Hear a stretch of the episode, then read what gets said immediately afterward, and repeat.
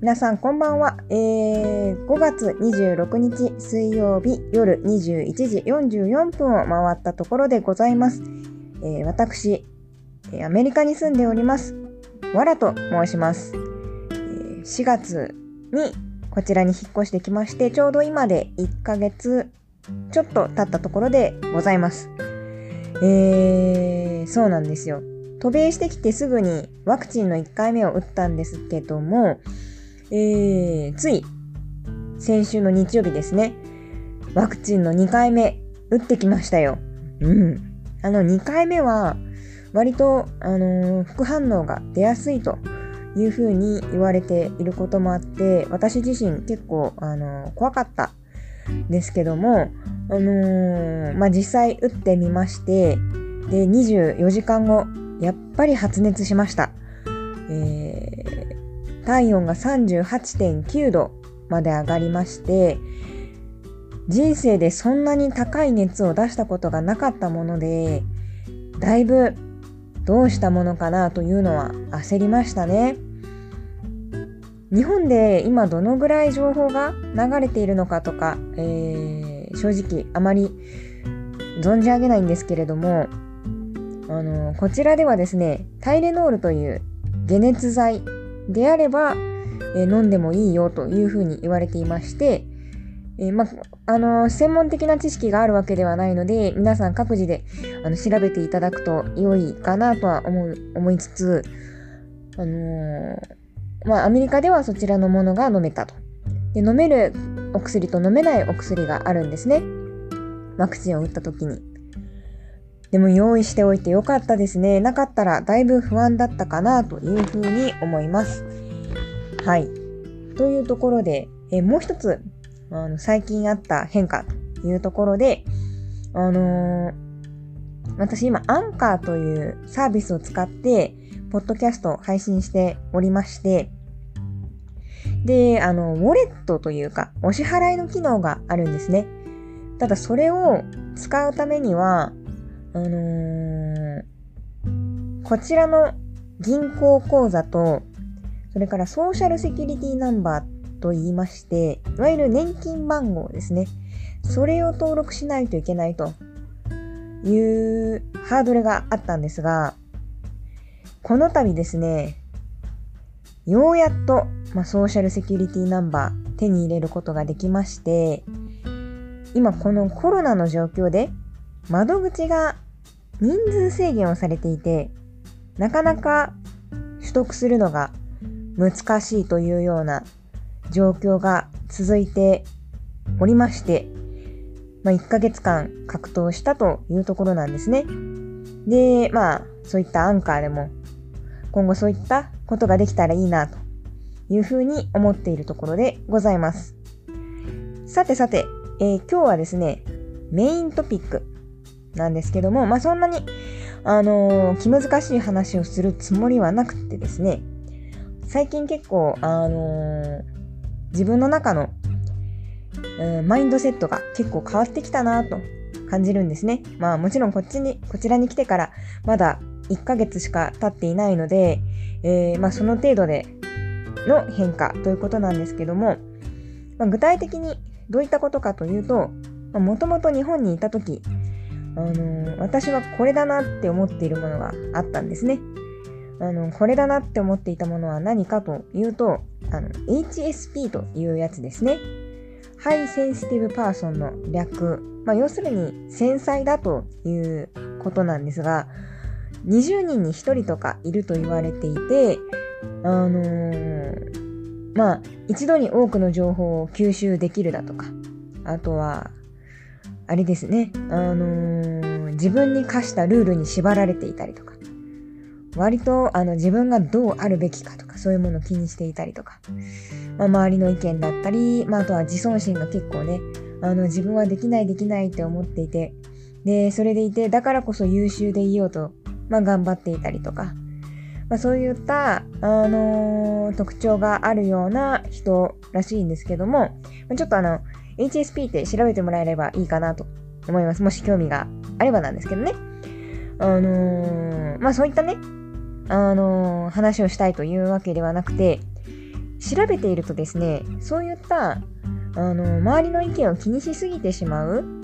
high sen high sensitive person な人たちはですね割とそういったもうこれは日本が良くないんだとだから海外に行きたいっていうふうに思う人が一定数いるんですってあの残念ながら私の場合ちょっとあの経路は違うんですけどもあの、まあ、仕事の機会ということでこちらに、えー、来たんですが、まあ、ただ、あのー、参考にはなるのかなと。果たして本当にそういった性格を持っている人がこっちに来た時に、まあ、自由になれるのかそういった情報って現時点ではあんまり出ていないと思うんですよね。まあ、特にそういった性質を持っている人っていうのは自分のことをこうさらけ出すことをあまり得意としていない、まあ、私自身もそうなんですけども本音で話そうとするともうどんな些細なことでも涙が出ちゃうので 喋れない。基本的には。なのであんまりその、まあ、特にそのうまくいかなかったパターンも絶対にあると思うので、まあ、そういった時にまあ、海外に行ってしまってから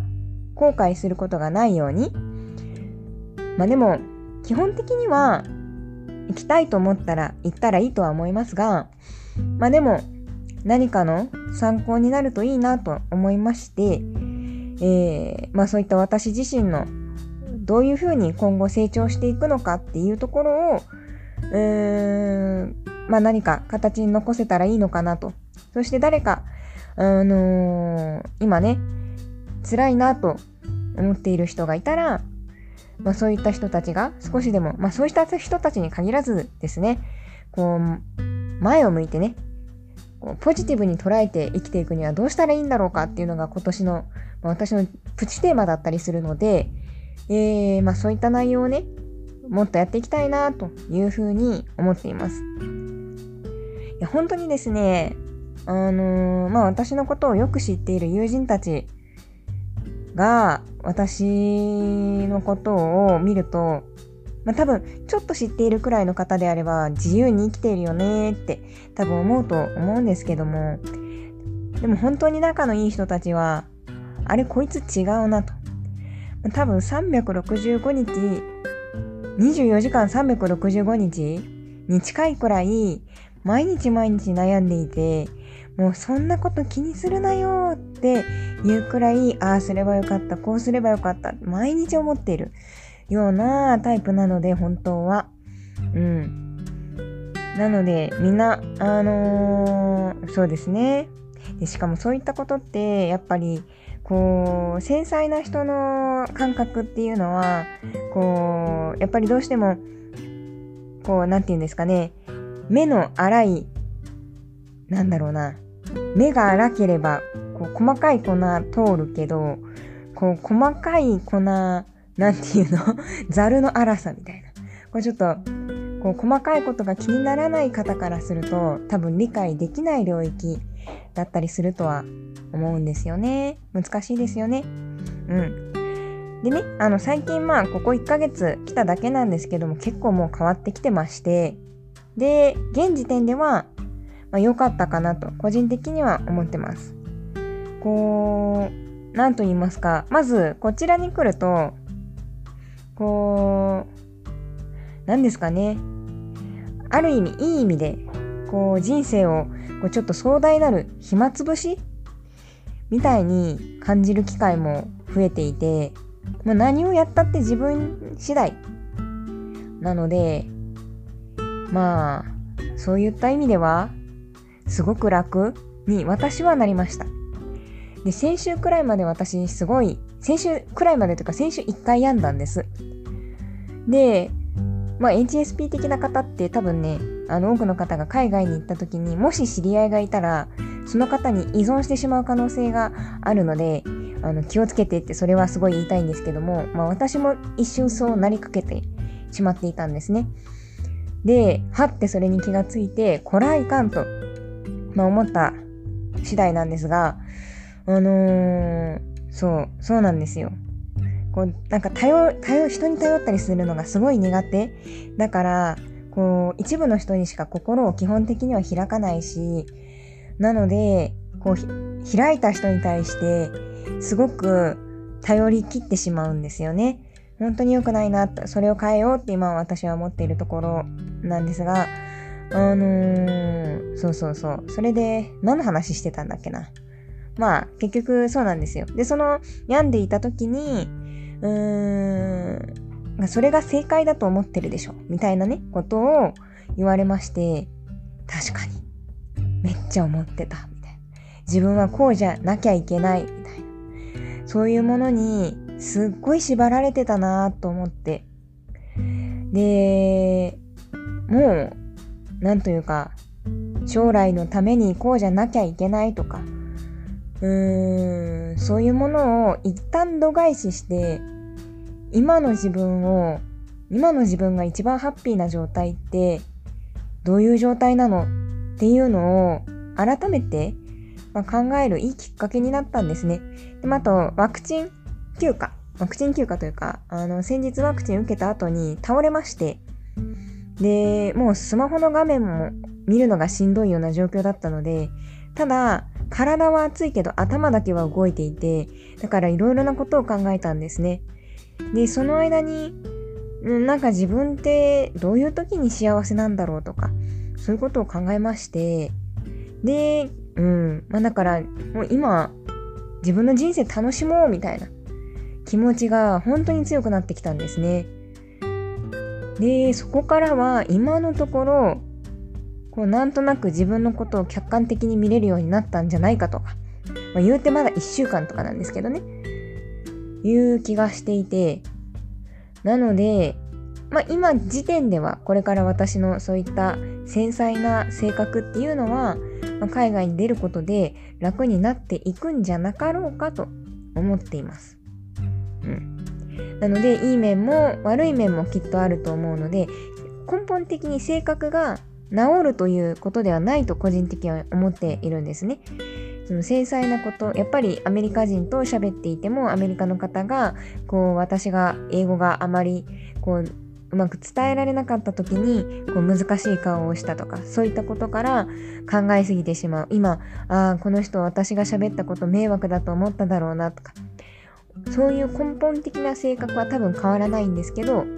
ただ、その自分の人生だったり、まあ、まあ、いっかって思えるようになるっていうことが多分大きいんだとは思うので、まあそういったことをね、まあこれから私がどう成長していくのか、えー、楽しみにしていただけたらいいのかなと思っています。というところで今日は、えー、まあちょっとね、プレトークみたいな感じになりましたけども、以上となります。またお会いしましょう。じゃあね。